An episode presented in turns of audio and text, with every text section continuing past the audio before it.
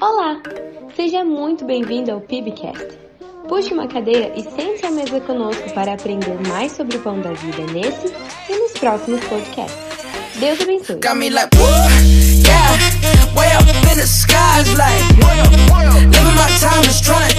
Fala galera, sejam muito bem-vindos ao primeiro podcast da PIB Pirajuí. Gente, essa igreja tá chique demais.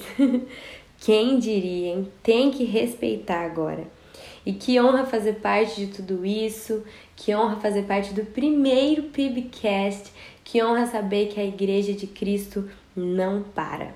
Eu vou me apresentar rapidinho para irmos direto ao assunto, para aprendermos com aquele que tem muito a nos ensinar. Meu nome é Isadora e hoje nós vamos lá na passagem de Mateus 16, dos versículos 13 a 17. Então, Mateus 16, versículos 13 ao 17 diz assim: Indo Jesus para os lados de Cesareia de Filipe, perguntou aos seus discípulos: Quem diz o povo ser o filho do homem? E eles responderam: Uns dizem João Batista, outros Elias, e outros Jeremias ou algum dos profetas. Mas vós, continuou ele, quem dizeis que eu sou? Respondendo Simão Pedro disse: Tu és o Cristo, o Filho do Deus vivo. Então Jesus lhe afirmou: Bem-aventurado és, Simão Barjonas, porque não foi carne e sangue que tu revelaram, mas meu Pai que está nos céus. Vamos traçar aqui dois paralelos. Jesus fazia duas principais perguntas aos seus discípulos. A primeira delas foi: Quem diz o povo ser o filho do homem? Nesse momento, Jesus já estava andando aqui sobre a terra há algum tempo, ele já tinha feito sinais, maravilhas, e ele estava ficando até que popular aqui, né? Já tinha muita opinião de quem ele era, o que ele estava fazendo, se era o filho de Deus, se não era. E aí ele perguntou para os discípulos, aqueles que eram mais chegados de Jesus, aqueles que ficavam dia e noite andando com Jesus. E ele perguntou assim: Quem o povo, a multidão, aqueles que só me conhecem por ouvir falar, aqueles que só me conhecem pelas coisas que eu fiz, quem eles estão falando que eu sou? E os discípulos dão algumas respostas equivocadas que o povo tinha a respeito de Jesus, que ele era apenas um profeta, que ele era, que ele era Elias, ou Jeremias, ou João Batista. Então Jesus devolve a pergunta para os próprios discípulos, perguntando quem eles mesmos achavam que Jesus era.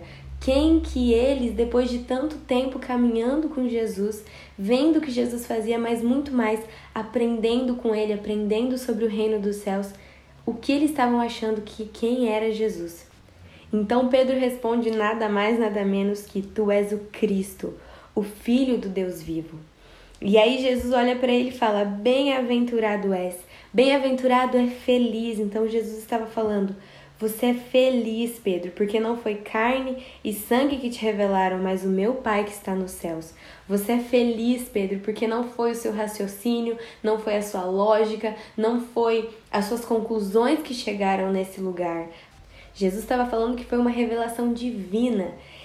E a gente só consegue ter uma revelação divina quando nós gastamos tempo com Jesus, quando nós nos empenhamos a ter um relacionamento com Ele. Então, algumas lições bem práticas que nós podemos tirar daqui.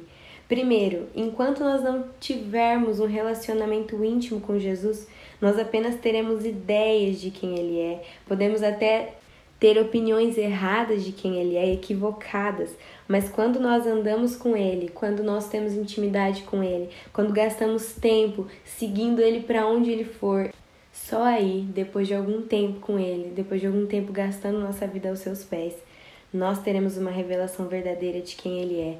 E através dessa revelação nós somos bem-aventurados, nós somos felizes, porque não é pelo nosso esforço, não é pela nossa lógica, pelos nossos pensamentos, mas sim por uma revelação divina.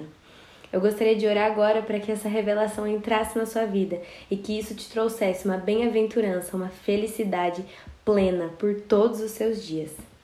Espírito Santo, eu peço para que o Senhor invada agora a vida daqueles que estão ouvindo esse podcast, Jesus. Que o Senhor venha com revelação de quem tu és e que essa revelação venha trazer uma intimidade maior contigo, uma fome maior por te conhecer, uma fome maior por saber quem tu és, papai. Que o Senhor se torne a prioridade na vida de todos aqueles que estão ouvindo e que todos os dias sejam dias para te conhecer mais, para ir mais fundo num relacionamento contigo, papai. Eu peço para que as pessoas que estão ouvindo aqui não tenham mais um coração de multidão, mas tenham um coração de discípulo, um coração, Jesus, que está disposto a ficar do seu lado dia e noite, aprendendo contigo, estando ao teu lado e querendo te conhecer cada vez mais. Senhor, que o Senhor seja prioridade na vida de todos aqueles que estão ouvindo e que essas vidas sejam mudadas e que haja bem-aventurança em todos os dias daqueles que estão ouvindo. Em nome de Jesus. Amém. Obrigada por ouvir ao PIBcast. Fique atento para os próximos episódios e seja cada vez mais abençoado.